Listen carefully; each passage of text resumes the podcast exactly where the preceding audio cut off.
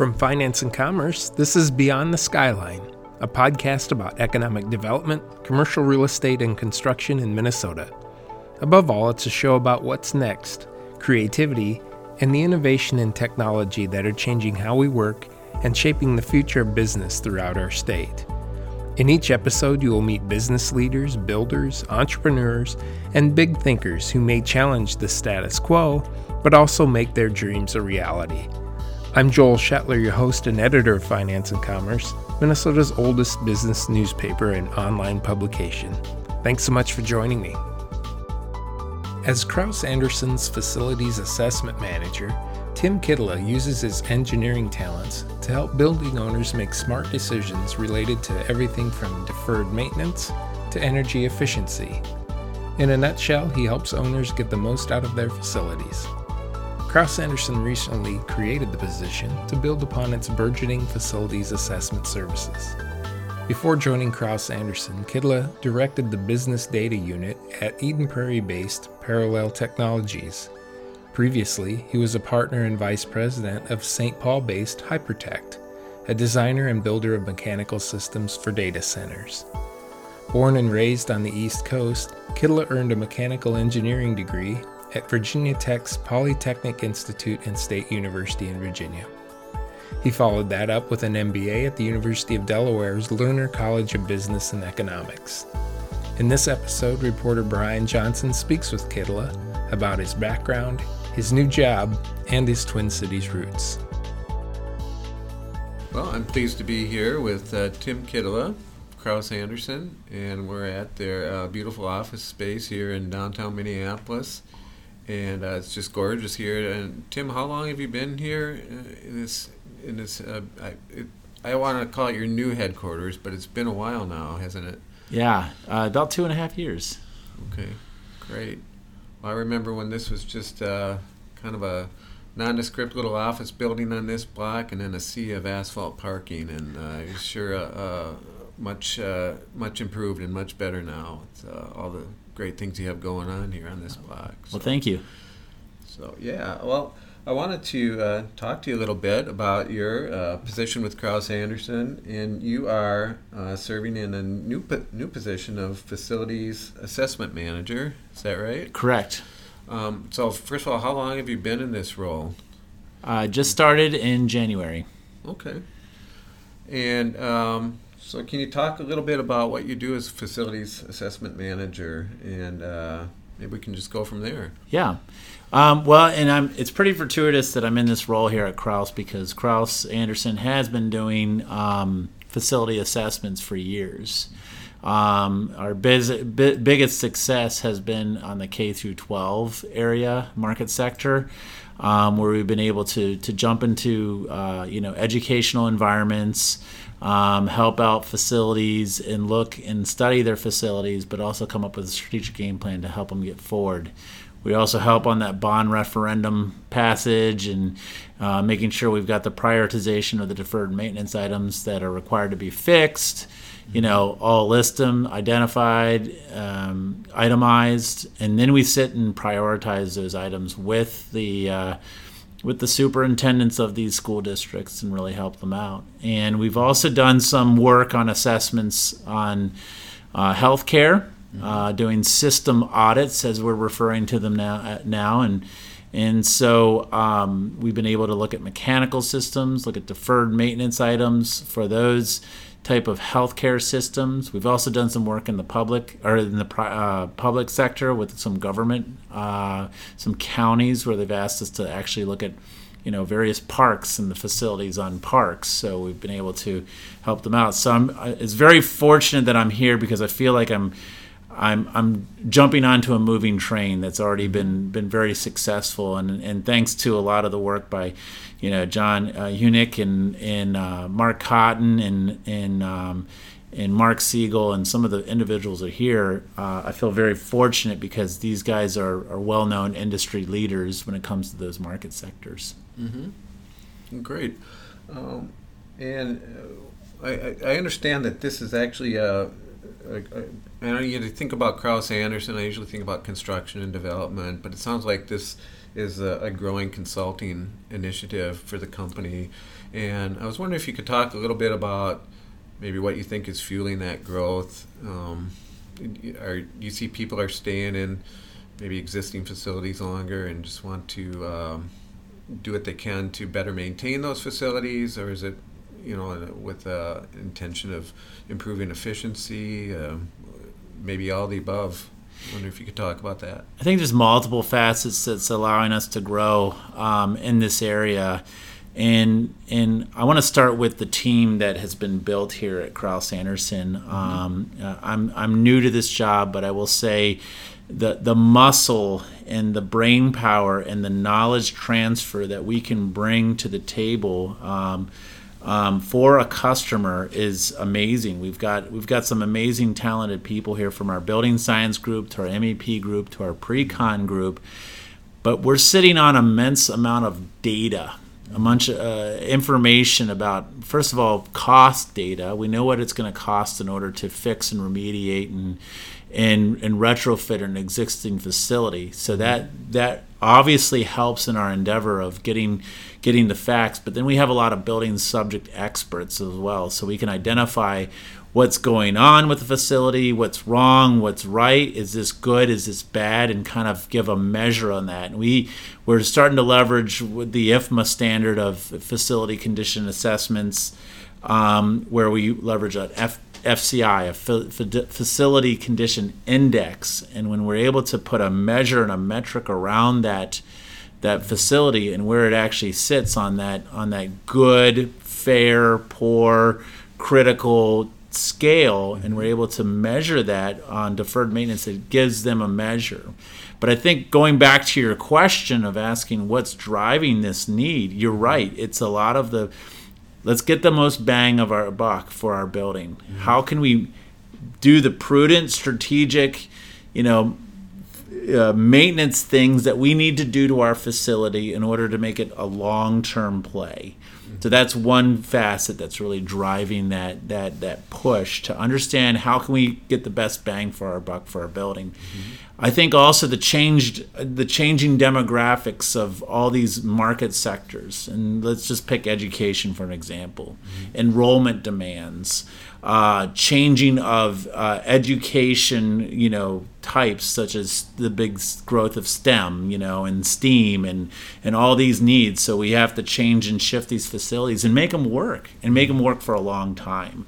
And that's really part of the goal of the assessment is look at existing facilities and how can we take this to the next level? How can we um, but also get our most value out of this building the other the other driving facet is energy efficiency that obviously comes up several times you know.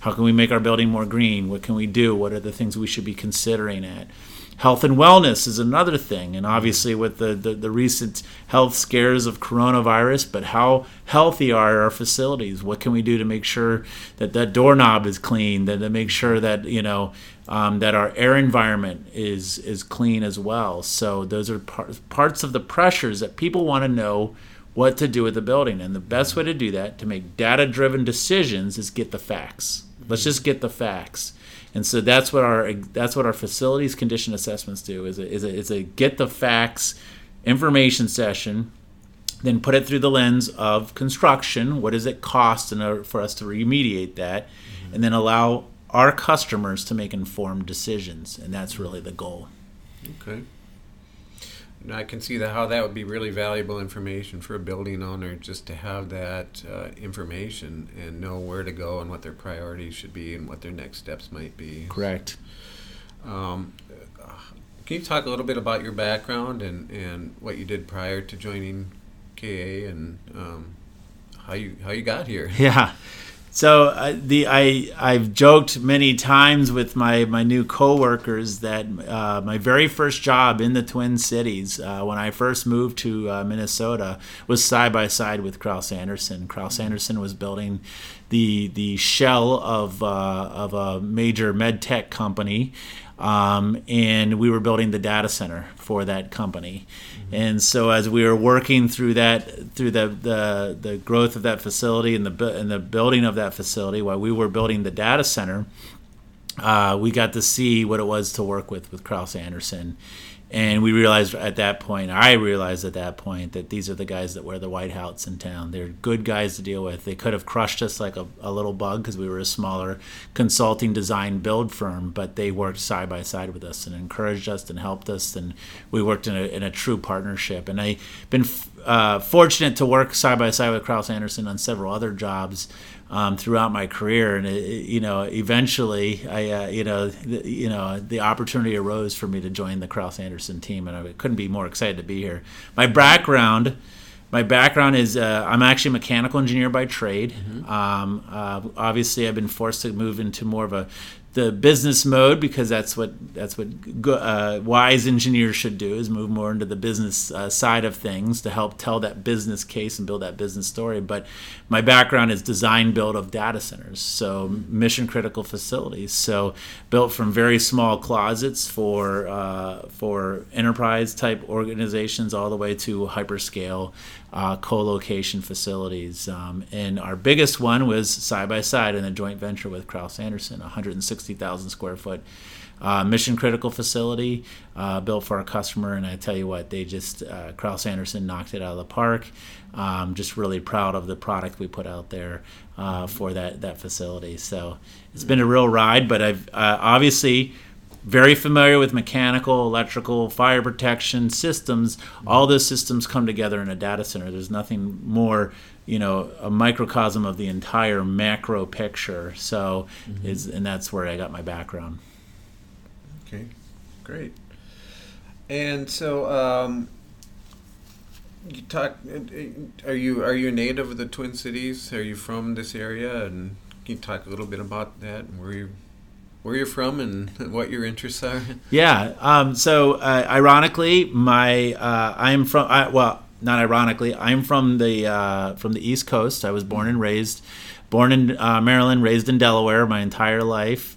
Hmm. Um, but the ironic part about that is my parents are originally from the Twin Cities. Hmm. Um, literally, um, my grandfather lived on 2801 Park Avenue, just down the street from Kraus Anderson. So, oh, wow. um, so I'd spend my summer vacations up here in Minnesota. Hmm. Um, my father is passed; he's buried in Fort Snelling, hmm. um, and that shows how much Minnesota is home to the Kittila family. And uh, I married a Hutch girl. Mm-hmm. Uh, I have three kids: uh, Alice, Ben, and Caroline.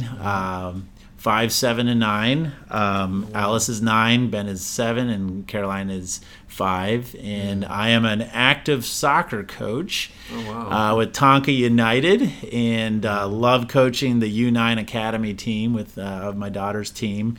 And I'm also active at Westwood Church uh, in uh, in the West Metro there, and I'm a board member of that of that church, and it's uh, quite an honor to serve side by side some amazing leaders. So. Great. Well, you're a busy man. I yes, uh, I and I can't do it without uh, the awesome support of a just an amazing wife. Um, she is absolutely. She's. I can't. Yeah, she's a blessing. So. Well, that's great. And soccer coach. Uh, did you play soccer in high school or college? I or? did. I, I played uh, all throughout um, all throughout my elementary, middle, and and then all in the high school, and then in college I would play a lot of pickup games. But then I never thought, oh, that was the, that's the ultimate, right? Playing the playing the sport, playing soccer, just because we're gonna have a ball, you know. Um, uh, and coaching, yeah, well, I'll give it a shot. I've had more fun coaching than I have played playing the game. It's it's really it's really awesome. I've, it's quite an experience. So yeah, you ever get to any of the soccer games in town? Uh, United, so United, active supporter and cheer honor of uh, Minnesota United. In fact, they invited our Tonka United Academy girl to attend one of their practices, hmm. and um, so we actually got to see them firsthand and meet all the players and get all the they signed all our soccer balls and jerseys and so yeah absolutely go what i you know so yeah we, we're we're big big fan of the loons so let's go you know very nice very nice well you have a lot going on in the community here and some some uh, solid roots in the community it sounds like so that's uh, you guys have been very welcoming. Minnesota is just, like I said, it's kind of like a second home to us. Uh, my mom grew up in Redwood Falls. My dad grew up in Hopkins, and and it's just it's just hilarious that I ended up back up in Minnesota here. So, but the opportunity arose and I took it. So, great. Well, do you have any uh, parting thoughts on just sort of your new position here with Kraus Anderson, or sort of the uh, facility, uh, the the future of uh, facility assessments?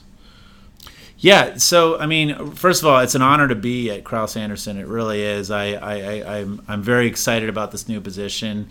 I'm excited that they already have a product out there that has been successful. And so I feel like I'm joining a team that really knows what they're doing. They're just asking me to quarterback it and make sure that uh, we get this really spread evenly across all market sectors. I think some of the innovation that's uh, headed our way as far as facility condition assessments. So we talk about the innovation cycle that's going to happen within facilities. So one thing we want to bring to bear, and this is one of our one of our our key success metrics, is first of all what we're proposing within the assessment of how you take care of your facility should be innovative.